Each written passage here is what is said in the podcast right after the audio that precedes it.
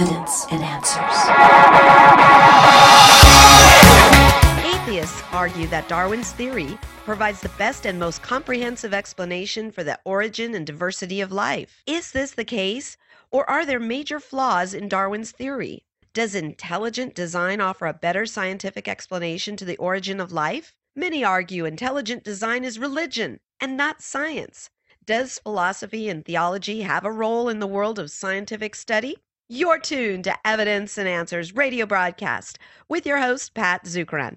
Pat is an author, teacher, and international speaker in the area of Christian apologetics, the defense of the Christian faith. Today, Pat and his guest, Dr. Fazale Rana, answer these questions and more challenges presented against the existence of God. See if the Christian worldview contradicts or best explains the data of science. Now, let's conclude this interview. So, really, they really have not been able to answer Behe's argument yet, is what you're saying, essentially. Right. They they have answered the argument in abstraction, but they have failed to to demonstrate how that mechanism, uh, a biochemical system. I've yet to see a compelling argument towards that end. Hmm. Yeah, you know, I was at a debate there at the uh, Southern Methodist University. I forgot who the naturalist scientist was, and I he said Behe's argument is unscientific. And so at the Q&A time, I, I went up to the mic and I said, you know, Dr. So-and-so, you said it was unscientific. Could you explain to us what you mean by that? What do you mean that it's unscientific? And uh, this was maybe four or five years ago. He, he looked at me and he said, well, it's not flexible. You know, there needs to be flexibility. And I was really puzzled with that. I, I just said, well, isn't that the nature of truth? I mean, two plus two equals four. That's not flexible here. It's very rigid oh, that's what he said. It's too rigid. It's not flexible. And I was really puzzled. So it it doesn't seem they they've been able to answer Behe's argument adequately there, as as you're saying here. Is that what you're noticing here? Yes, and you know, in the the book Thinking About Evolution, there's another approach that I take to show why I think Behe's argument stands, and it has to do with the nature of the process again, that evolutionary biologists are appealing to to account for irreducibly complex systems, which is, a, again, a process where existing designs are co-opted and they're modified to piece together new designs, and that process go, repeats over and over again until you build an irreducibly complex system. Well, if you think about the nature of that process where you're co-opting existing designs, modifying them, and then cobbling together new designs, you would expect that the systems that are produced through that process would be, in effect, flawed systems that would be imperfect systems, that would be suboptimal systems. And yet, these very systems that supposedly are suboptimal, imperfect, are inspiring engineers to develop new technologies and to solve engineering problems that they previously haven't been able to solve. This is a, an area known as biomimetics and bioinspiration. And the whole idea is that behind this area of engineering, which is one of the hottest areas of engineering today, is that again, we turn to designs in biology to solve engineering problems. Well, think about this. If these designs in biology that are irreducibly complex were cobbled together by evolutionary processes and they're flawed and they're imperfect, then why would anybody in their right minds turn to biology to try to solve an engineering problem. But if these systems are truly designed, if they're truly the work of an intelligent agent, not only will they be irreducibly complex, but they also will be highly optimal systems that would be worthy of study and worthy of, of, of copying to develop new human technologies. And so I think the whole area of biomimetics and bioinspiration, when you couple that with Behe's arguments of irreducible complexity, really form a tight case that these systems truly are the work of a mind. Because if they were the work of evolution and, and this mechanism of co-option, they might be irreducibly complex, but they surely aren't mm-hmm. going to be optimal and valuable for driving technology development. Yeah, I, I think I see Behe's argument, you know, as a very tight argument, uh, yet to be answered, still posing a, a formidable challenge. Let's move to another area that you address in the book here, the fossil record. This poses a challenge for Christians. How does it fit into our paradigm? But also, does evolution adequately explain the fossil record? Well, you know, in a very broad sense, an evolutionary biologist could point to the fossil record and say, look, we see different life forms at different eras in Earth's history. And so therefore, it looks as if life has evolved, right?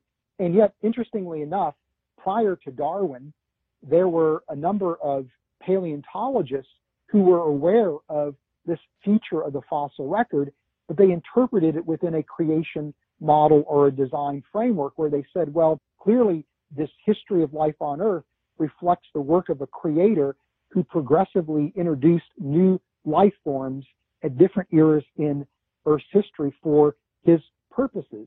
And one of the scientists was the famous geologist Louis Agassiz, who interpreted the fossil record in that way. So just because we see a progression of life throughout Earth's history from simple to complex, doesn't, or we see different life forms at different eras, doesn't necessarily mean the only way to understand the fossil record is through uh, an evolutionary history. But then on top of that, when we start looking at some of the details of the fossil record, we see a number of features that are, are troubling.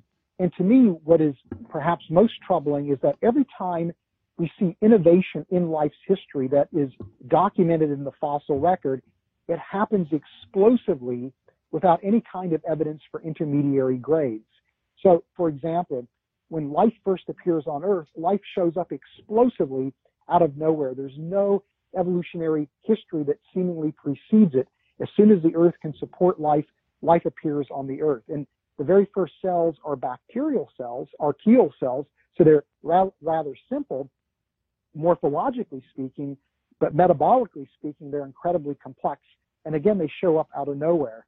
When we see what is known as the origin of eukaryotic cells, which is a different cell type that is critical for building multicellular organisms, this is an event known as the eukaryotic Big Bang, where out of nowhere eukaryotic organisms show up, where there's again no seeming evolutionary history. Or when it comes to, for example, the origin of animals, this is called the Cambrian explosion. In a geological instant, animal forms show up explosively, and there's no, again, evolutionary history preceding that that documents the emergence of simple multicellular organisms that become increasingly complex and increasingly diversified. Or, or when we look at the history of vertebrates, there are these radiation events where we see the explosive radiation of uh, and explosive diversification of fish, of amphibians, reptiles, birds, and mammals. And so this is a pattern that just doesn't fit the evolutionary paradigm. So instead of seeing gradual emergence and gradual transitions as we go from one regime of complexity to another, when we see biological innovation, we see explosive appearances that defy evolutionary explanations. Yes. So explain to us how that would fit in the biblical creation account. As you stated, we have sudden explosions of life at different periods, beginning with the Cambrian explosion, and that, that's followed by about a dozen series of sudden appearance of, of new forms, you know, in the Silurian, you know, I think where reptiles appear, and then the Triassic, Jurassic, Cretaceous, and, and then mammals appear in the uh, Paleo uh, gene era and things. How does all that fit into a biblical model? Well, the, the way I look at it is, is to ask the question, what would it look like if a creator intervened to bring about create his creative work at particular points in life's history? Wouldn't it look like out of nowhere, suddenly we would see again new new life forms? We would see biological innovation. And so the pattern that we see is exactly the type of pattern I would expect to see if indeed a creator is involved. And then Couple that with another feature that we see in the fossil record that doesn't make a lot of sense to me from an evolutionary perspective, and that is what's called stasis. We see that once major groups appear, they remain largely static and unchanged before they disappear from the fossil record.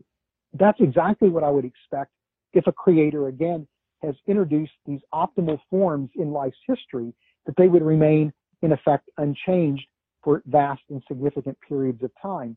So the patterns that we see in the fossil record to me make more sense as patterns that would be befitting a creator as opposed to patterns that reflect an unguided evolutionary history for life. Yeah, so where would that fit in the Genesis account? Would would all these epics be occurring in the sixth day, or people trying to put that in there in the Genesis account here? Where where would these eras fit? Yeah, I, I think what we're looking at when it comes to the origin of, of, different animal forms is probably the fifth and the sixth day of creation. You know, I hold to a, a position known as old earth creation, where I view the days in Genesis 1 as periods of time. And so I see a compatibility between the antiquity of life on earth and the fossil record and the Genesis 1 creation account. I see them as being fully compatible. But for example, the event that we were talking about, the, the Cambrian explosion, where we see out of nowhere the sudden appearance of animal life forms. Virtually every animal phyla that we are familiar with shows up in the Cambrian explosion, save for one or two, save for a handful of, of, of animal phyla. So it's a, an incredibly explosive event. Well, the animals that show up in the Cambrian explosion are all marine animals. They are all animals that would have lived in the Earth's oceans. And when you look at the, what the text is saying on the fifth day, where God is commanding the waters to teem with life, and the word in the original Hebrew that's referring to those life forms would be life forms that would be the swarming life forms, crawling, creeping, swarming life forms. Well, this is exactly the type of life that would have appeared in the Cambrian explosion. And so, if the fifth day of creation describes God's creative work for animals in the oceans, and it seemingly implies the sudden explosive appearance of animal forms, I see a, a remarkable correspondence between the Cambrian explosion and the fifth day of creation. So, not only does the Cambrian explosion affirm creation, but it also seems to affirm the the scientific credibility of the Genesis 1 account. Yeah, I think it fits well, you know, into the biblical model. If you take what's called an old earth or progressive creation position, I, I think our young earth friends, there's it's a little problematic for them, wouldn't it? This particular model. Many that I talk to would attribute the fossil record uh, to perhaps the Genesis flood. But I find a little difficulty in that because if it is the result of a flood, we would expect these fossils to kind of be random, all kind of mixed up together. But what we find throughout the world is a consistent layering, you know, of these fossils from, uh, you know, the organisms we see in the Cambrian explosion. And then as we move up the strata, we are seeing more and more uh, complex forms in these sudden explosions of life. Would you agree with that? Yeah, that's really a very good point that you're making, Pat. And that would be exactly the point that I would make. And I think that, you know, to, to me, the larger point would be so oftentimes Christians feel as if the only way to read Genesis 1 is, you know, from what we would call a young earth perspective, where the days refer to 24 hour periods of time. But again, the original Hebrew indicates that the word that's translated as day, yom, can mean a period of time as opposed to 24 hours. And if that's the case, then you could view an old earth creationist model as being a literal reading of Genesis 1 and one that matches the scientific record in a remarkable way. I mean, even before I became a Christian, I remember in college I was an agnostic, and I had a friend whose father was a Methodist minister. And so he and I would get into all these interesting conversations. And one day we were reading Genesis 1 together. And this was the first time that I'd actually even opened up the Bible and even read through Genesis 1.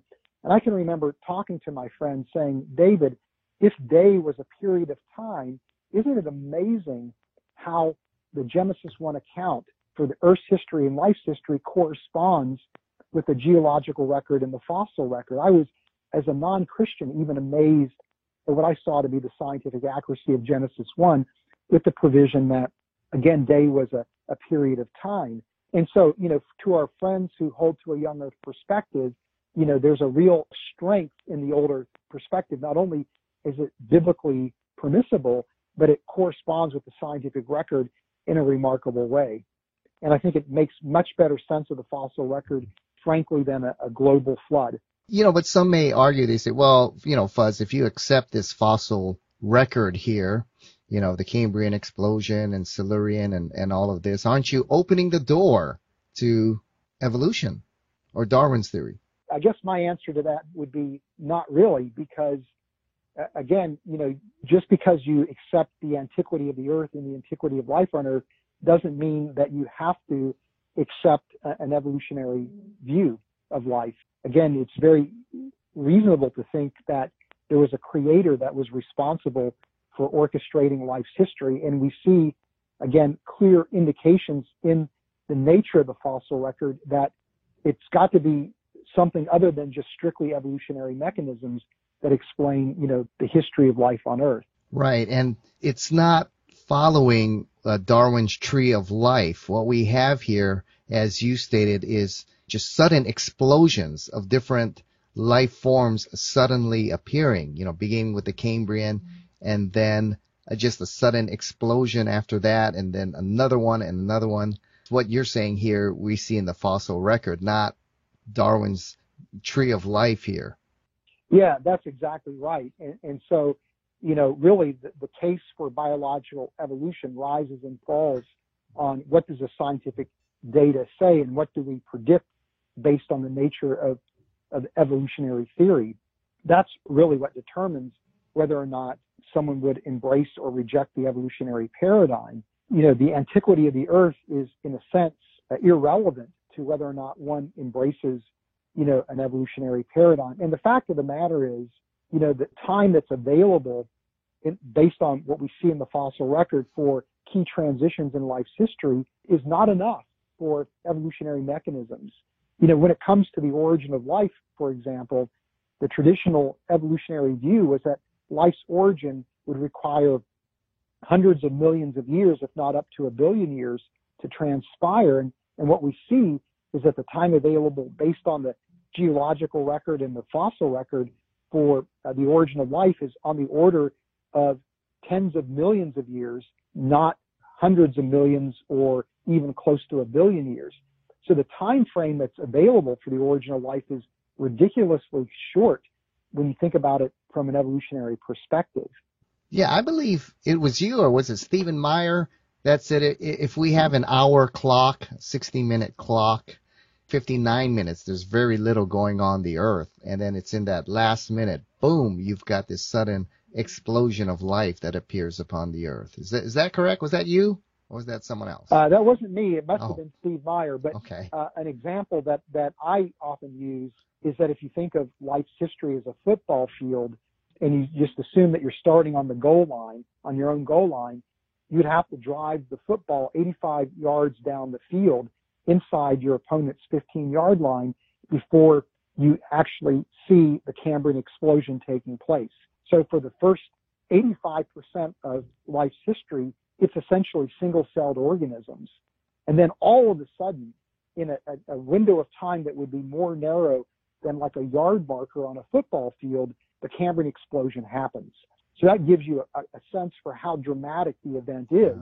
And so it's remarkable to think that it took 85% of life's history to go from bacterial cells to colonial aggregates of cells, and then you went go from colonial aggregates to a wide range of animal phyla that have organ systems that are integrated with each other, incredibly complex organisms. That that could happen in in a relatively narrow window of time in, in just, you know, uh, tens of millions of years at the most. Most likely the Cambrian explosion happened in under 5 million years. So life happened very quickly. Fuz, maybe the last question we'll talk about, because we hear a lot about this, is monkey and human DNA. You know, there are arguments that it's anywhere from 98% identical. And so doesn't this show that we have evolved from chimps and apes?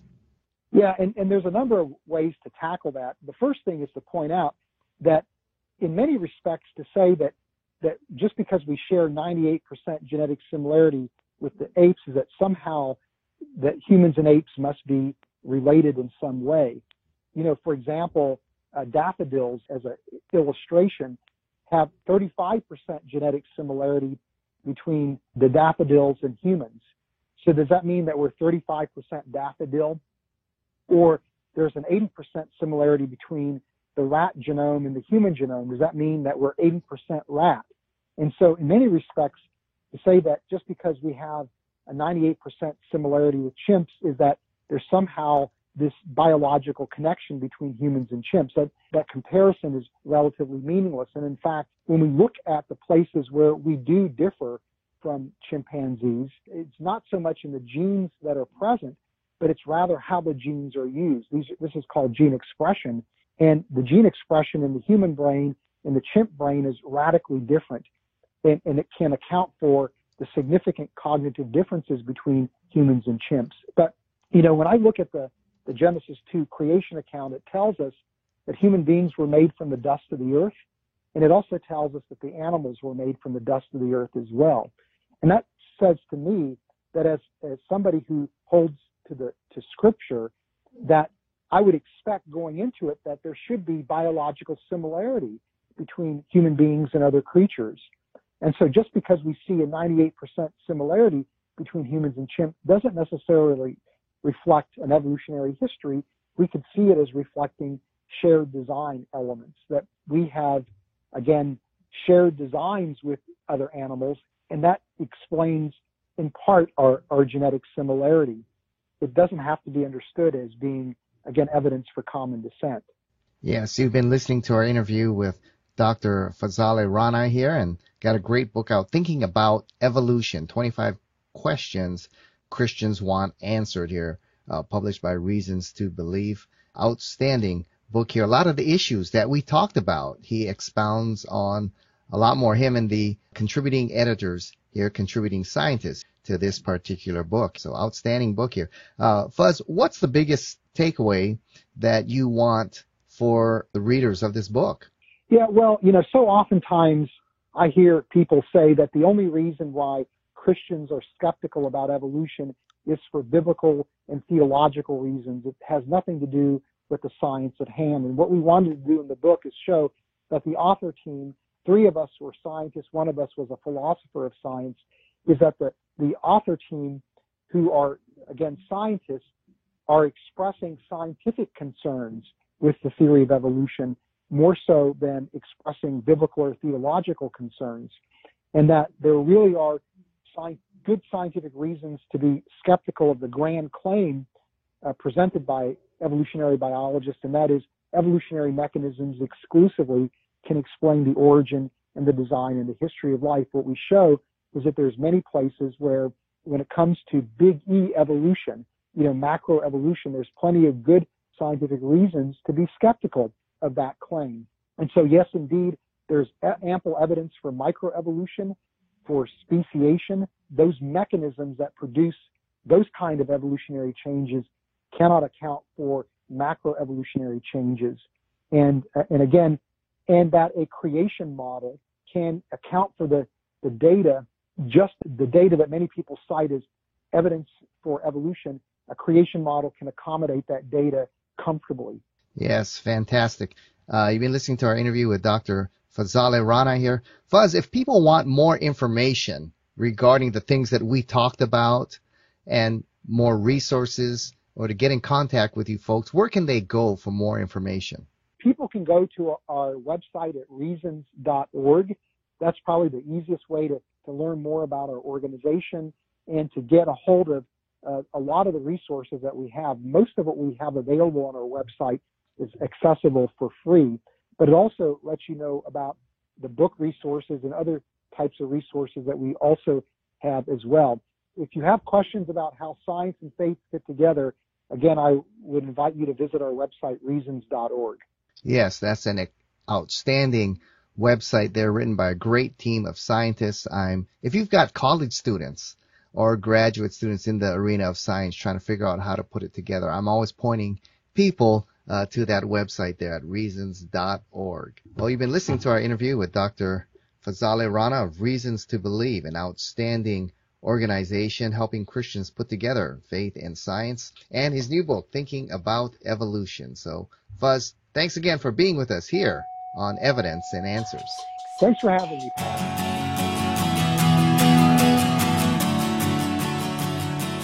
That's all the time we have for today. Thank you for joining us here on Evidence and Answers radio broadcast. We hope you enjoyed today's show. If you would like Pat to speak at your church, Bible study, or perhaps hold an apologetics conference, give him a call locally in Hawaii. That number is 483 0586. Or you may contact them through the Evidence and Answers website. That's evidenceandanswers.org. To keep quality broadcasts like Pat's on the air, we rely on generous support from you, our listeners.